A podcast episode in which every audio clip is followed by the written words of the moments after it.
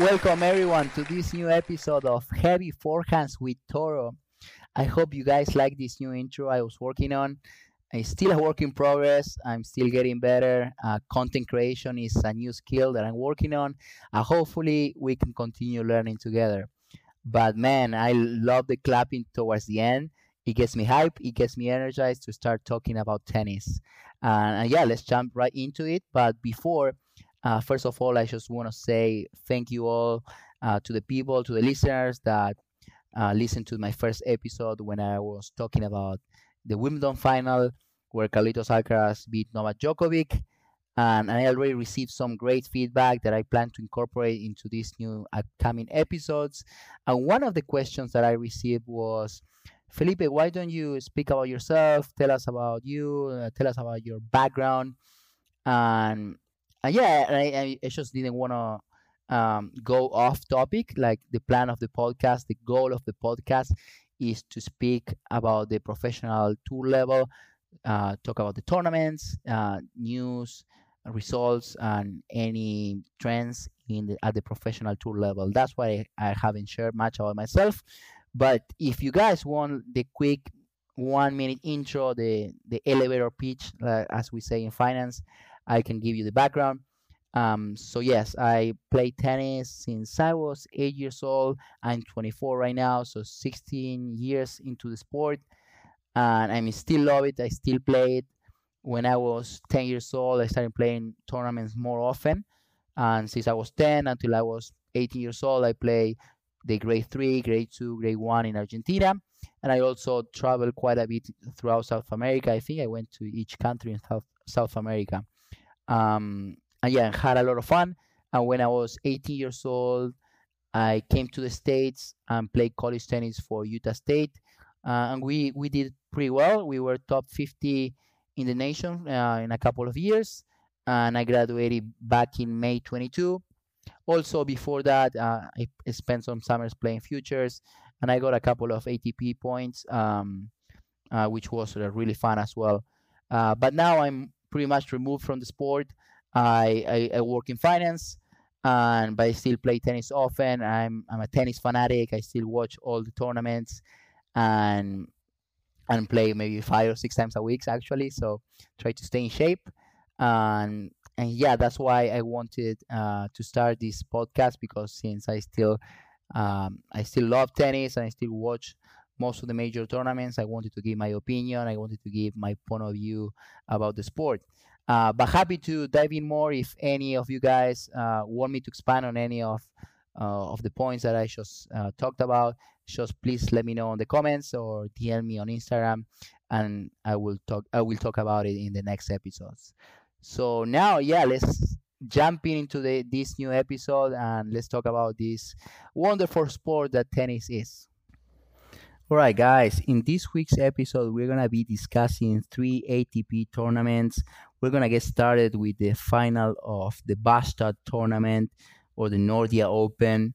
I'm for sure mispronouncing the word Båstad, so please, to my Swedish buddies, please correct my pronunciation.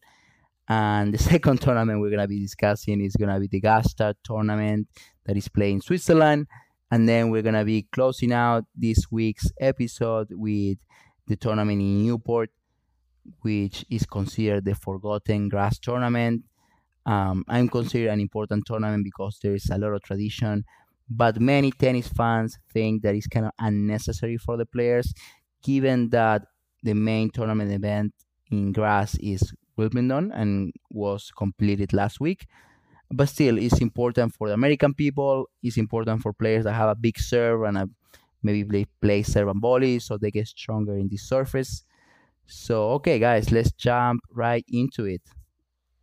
All right, guys, let's get going. Let's discuss this first tournament, the final in Båstad, Sweden, where Andrey Rublev played against Casper Ruud. Andrey Rublev, on the way to the final, beat Francisco Cerúndolo on a really tight semifinal matchup where he beat a fellow Argentinian 6-3 in the third set. I'm sad for Fran. He had a couple of chances on that third set. But Andrey is a really good player, and Fran continues to have this great season in 2023. On the other side of the draw, we had Casper Ruud beating Lorenzo Musetti in straight sets in an easier match for him than Andrey's semifinals. Going into this final, I had Casper as a favorite.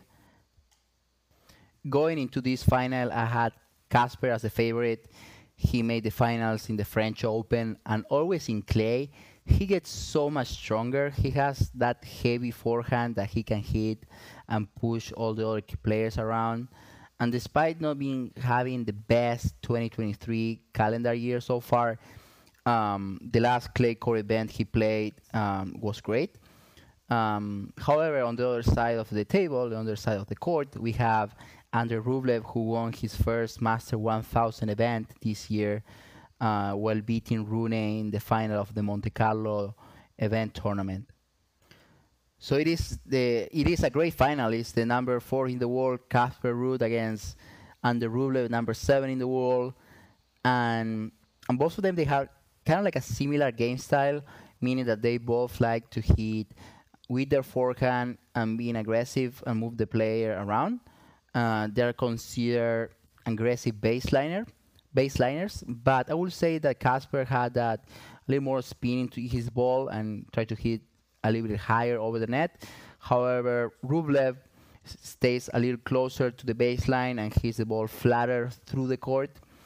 And for the conditions that we had today, Sunday, it was raining, so that makes the court a little bit slower. There was still a lot of humidity after the rain. So that makes the ball bounce slower and slower. That makes a shot that is hit through the court a little bit better for these conditions. For the clay courters that like to hit spin, they prefer when it's sunny out there and the courts are really dry, so the ball kind of like reacts a lot. And that's kind of like the favorite condition for Casper Ruud. That's something that happens when they play on the French Open. The summer is starting and it's usually really sunny, so that's why he plays usually really well on the French. So right from the get-go, the conditions were better for Andrey Rublev. However, these players, they can adapt, so Casper still was a favorite for this matchup, being the number 4 in the world. Early in the match, early in the first set, we see Rublev being a little more aggressive than Casper. He was playing closer to the baseline and taking advantage of that ball that wasn't bouncing as high. And Rublev played really well on the backhand side. He's usually the guy who has the first chance to go around and hit a forehand. He usually takes the chance, but in this instance, he was able to change down the line with the backhand really well. And that put Casper Ruud out of position, because he usually stands in the middle of the court and one step toward his left. And that gives him the opportunity to go around and hit that inside in and that inside out forehand. But in this instance, by hitting that backhand down the line, Rublev was able to put Ruud out of position and take the initiative of the point. The first set was really tight. They get to the breaker, and Andrey Rublev played a little more aggressive on that breaker and gets the breaker and the set for 7-6. And the second set, Andrey Rublev plays lights out. He played unbelievable tennis. He played amazing. He continued to be aggressive both on the forehand and the backhand, and because he was hitting the ball really big, maybe even more than he usually does, he was having the opportunity to play closer to the baseline and push Casper Ruud back. We gave him the chance to even hit drop shots. He's usually the kind of guy who tries to overhit the other player, but in this instance, because he was closer to the baseline and Casper was behind the baseline, he was able to hit some drop shots and mix up his game style a little bit. Andreev broke really early on that second set, and Ruud didn't play badly, but he didn't adjust his game. I will say that he continued to be the defensive player throughout the second set, and Andrey Rublev continued to get stronger and stronger and beat Ruud 6-0 on that second set. So it was 7-6, 6-0 for Andrey Rublev to win the Båstad Open, the Nordea Open, which is a tournament who he previously won in 2021. So good for him on getting that title again. Congrats to both players. Congrats to the finalists, Casper, who is having a great year, and Andrey, who continues to have a great year. And both of the players, they continue to consolidate as the next gen, as the solid top 10 players. Both of the players are now going to go and play in Hamburg, Germany. So it's going to be a really quick turnaround. They must be taking the plane right now, or they must be already there in Germany and trying to maybe get a hit in before their first round match. Rublev is going to be playing Zapata Miralles from Spain, who is having a really great year, getting into the top 100 in the world. And Casper Ruud is going to be playing Seba Baez from Argentina, which hopefully Seba can play against a Ruud that is tired from playing several matches this week, and hopefully Seba can get a win. So that's pretty much it about the Båstad Open, where Rublev won the tournament. Let's move on to the Gstaad Open, which is played in Switzerland. In the final, we had Pedro Cachin from Argentina, another fellow Argentinian, against Albert Ramos-Viñolas. A clay court grinder, has been on the tour for several years now, and he's always dangerous when they play on clay court. Pedro Cachin continues to be having the best year of his career so far. He's top 100 in the world. In this tournament, he beat Roberto Bautista Agut. That's his best career win so far. And he also beat the Serbian player Medjedovic. Please, for my Serbian friends, please correct my pronunciation. I'm sure that I mispronounced that word, that last name. And on the other side of the draw, we have Albert Ramos-Viñolas, who beat another Serbian player, in this case, Kecmanovic. So going into this final, I would say Albert was the favorite. He had played multiple finals on clay court, and Pedro Cachin was the first final in this instance, in an ATP 250 event. However, Pedro is having the best year of his career so far, so he was reaching this match with all the confidence he could get. And in terms of game style, they are both clay courters. Albert Ramos-Viñolas he's a lefty, so he has a really good cross-court forehand. He has kind of like that whip that he makes the ball bounce high on the backhand side of a righty player. And on the other side, you have Pedro, who is really versatile, actually. He can make a lot of balls, and he has both a good backhand and a good forehand. He has a really like open grip on the forehand side, but he can still hit it heavy. And when he gets close to the court, he can flatten the shot out. And once he starts getting closer to the baseline, he can hit drop shots, he come to the net and mix up the pace, and mix up his game a little bit. So it was going to be an interesting match, and it's going to be a classic match where rallies was going to be kind of long, a classic clay court grind that we all like. Early in the first set, Ramos-Viñolas was playing more aggressive than Pedro. Instead of hitting that heavy forehand, he was more stepping in and hitting closer to the net. He was ripping that forehand and putting Pedro Cachin out of position. Pedro couldn't get in position and try to hit his forehand towards the backhand of Ramos. Ramos was going around, and from the middle, he was getting ready to hit that forehand and rip the ball and being aggressive.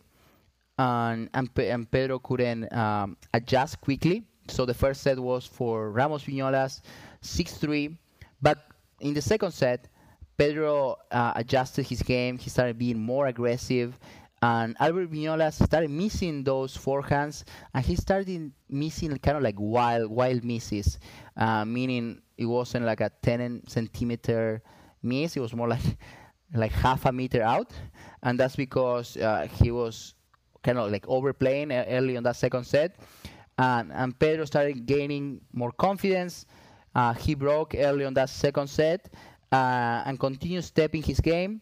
Like I said, he likes to hit a couple balls from the baseline, but as soon as he has a chance, he's able to flatten out his shots and also hit drop shots and come in.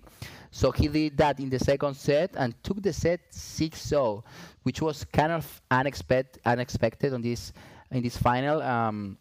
After Albert won that first set, I thought he would be taking the title home. I was, of course, supporting Pedro Cachin, another fellow Argentinian, and good for him. That's the way to battle out. That's the way to show consistency, show some persistence, and take the match to the third set. That momentum of the second set continued into that third set. Pedro Cachin broke early on Albert Ramos-Viñolas serve and held serve, and continue. Both of the players continued to hold serve in the third set until Pedro Cachin is up 4-2, and that's the position you're going to be.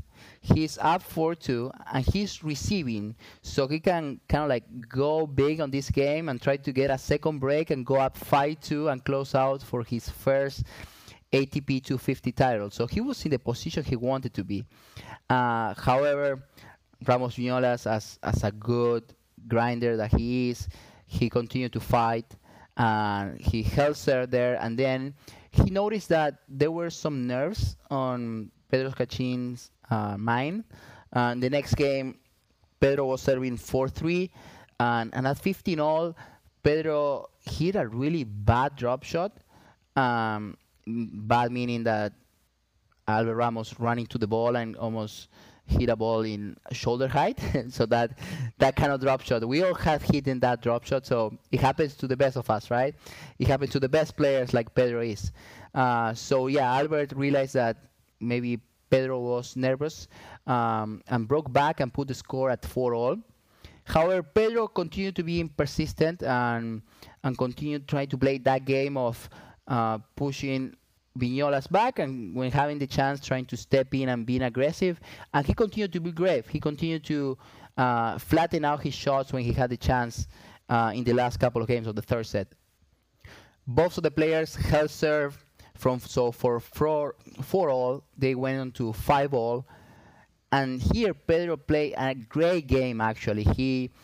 I remember he hit a big down-the-line winner with a forehand, and went on to break the serve and go to serve 6-5 to close out his first ATP 250 title.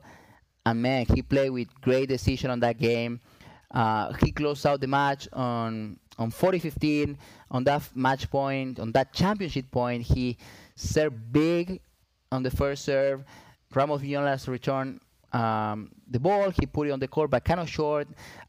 Pedrito Cachin stepped in on the backhand, took it early, and ripped it cross-court to close out with a winner, his first ATP 250 title.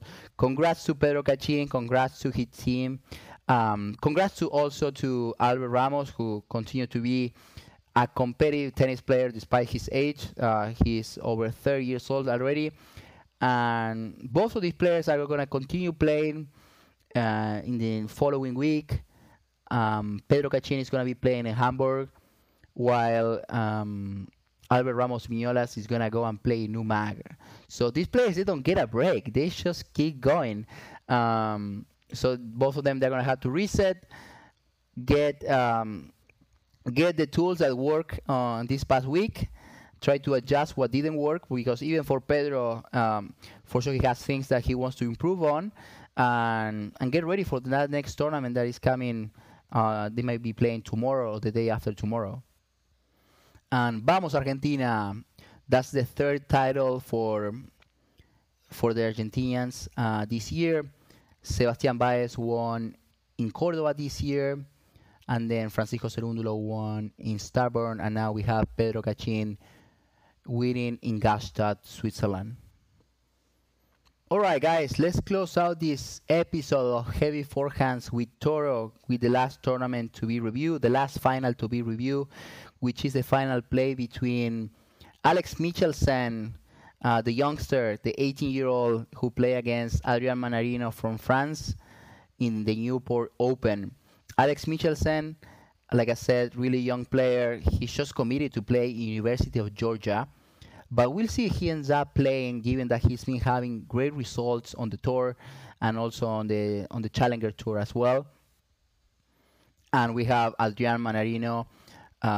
There is not much to say. Everyone knows this player. He has so much experience on the tour. He's 35 years old. He's been, at least for the last 10 years, I believe, top 50, top 60 in the world. He had a great career so far. And he's a great grass court player because he has really a really short take back on both swings, but he's the ball in front of him and really flat. So after the bounce, the ball doesn't bounce high. It just kind of like skids. And it is really tough for these new players that they have like really close grips and they like to hit the ball kind of like heavy with a lot of topspin. And it's really hard to do against Mannarino's ball in any surface, and it's even worse on grass. It's just that ball doesn't bounce at all. And Mannarino is a really good mover. Despite being 35 years old, he looks like 25. He's really fit. He's really light on his feet. So going into this tournament, both of them, they had great matchups, great matches before. The final, Alex Michelsen beat a bunch of Americans going into the final, actually.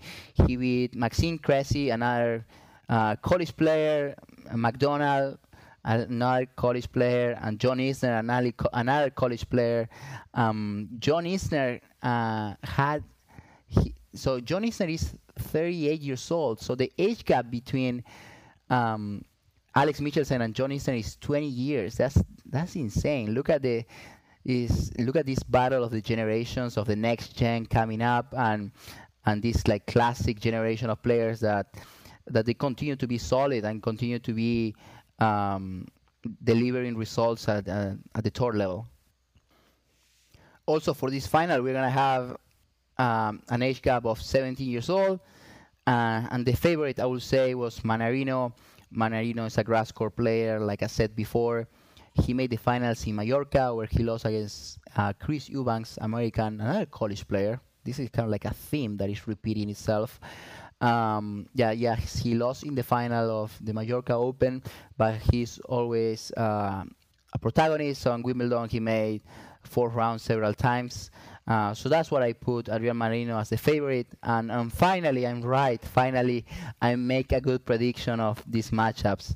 So far in these two episodes, I haven't been delivering good predictions. So I'm going to get better. I'm usually pretty good at those. And yes, I put experience as the main reason for Mannarino to win this match.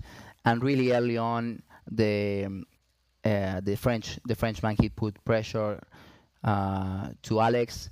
Alex felt the pressure of playing his first final ATP 250 event, and Mannarino didn't let go. Early on, he broke the serve twice in that first set, and playing that consistent tennis, but with that rally ball that is really hard to return. And maybe Alex made a couple of mistakes that he wasn't making in the previous rounds. So it was first set 6-2 for Adrian Mannarino. Alex, as a good competitor that he is, he tried to find a way on that second set of maybe being more aggressive. He started serving a little bigger in that first game of the second set. He's usually a really good ball striker that makes a lot of balls and picks up the paces. But I think he realized that Adrian Mannarino was too comfortable on the rally, so he tried to put a little more pressure in the first ball and second ball of the rally. And that kind of worked, actually, for Alex. He held serve in the first service game, so he went up 1-0, and then he broke. So that was the dream start in that second set, 2-0 for Alex Michelsen. However, he couldn't consolidate his game. He didn't hold serve, and he let Adrian Mannarino to get back on serve. So it was 1-2. From then, both of the players continued to hold serve until they reached the 4-all of that second set, and they played that classic ninth game of a set. It's the famous tennis game where any tennis player, if you are a pro tennis player or amateur player, you want to break on that game and go to serve for the set. And that's exactly what happened. Adrian Mannarino broke the serve of Alex and went on to close out the match after at the 5-4, making a lot of first serves and closing out the match 6-4.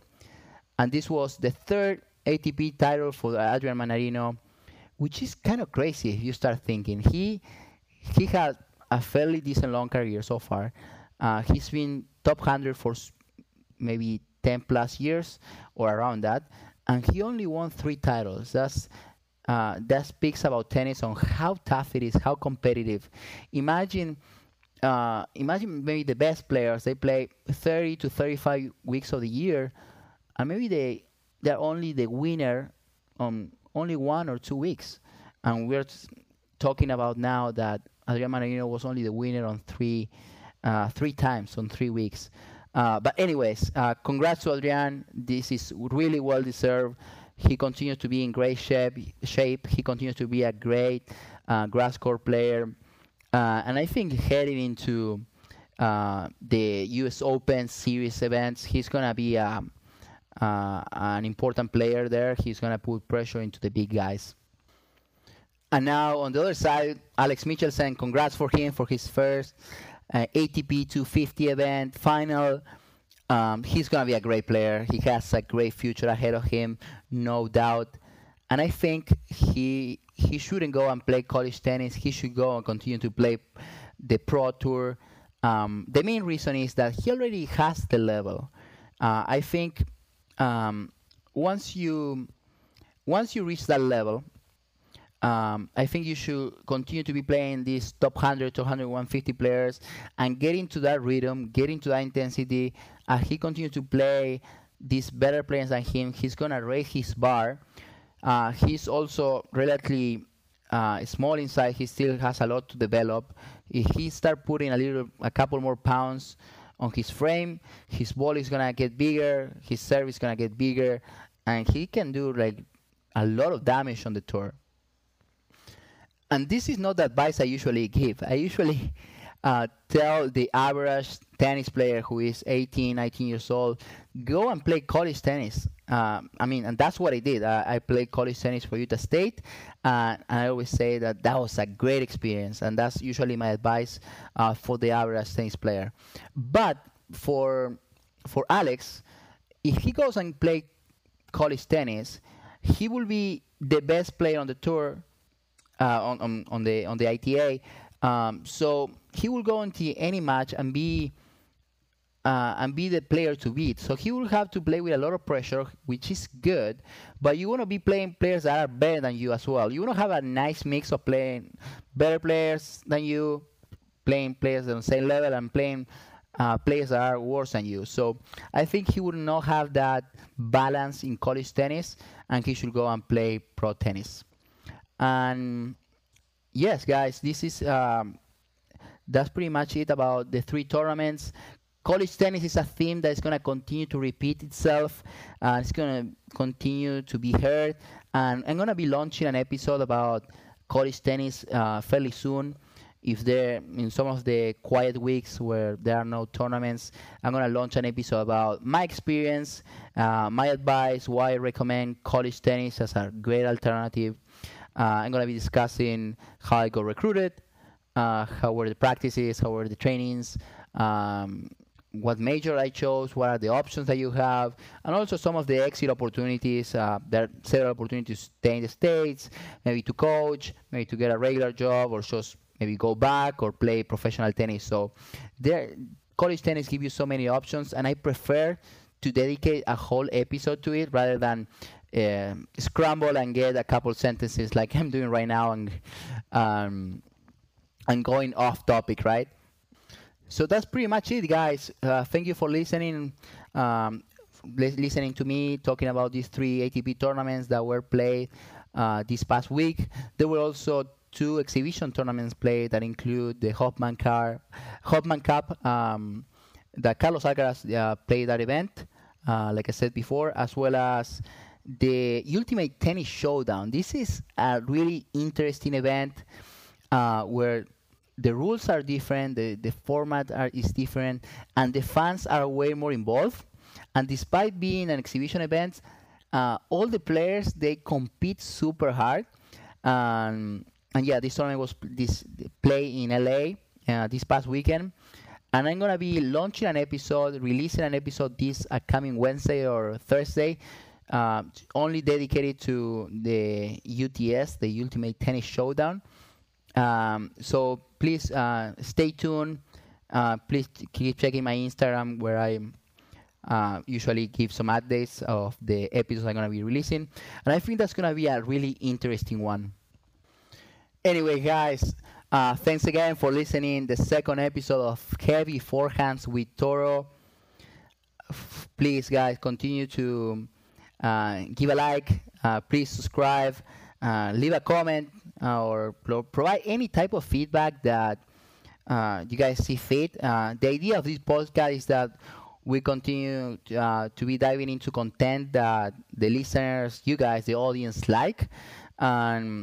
And if you guys provide me any feedback, I'm going to try to incorporate your feedback into my content. And hopefully we continue learning about this sport that is beautiful and continue enjoying this sport that will continue growing and is getting better each year. That's pretty much it, guys. So stay tuned for the next coming episodes to be released. Hopefully this coming Wednesday, as I'm getting better on the editing process, right? And please follow me on social media at FeliAcosta1, and have a great start of the week. Have a good one, guys. Take care.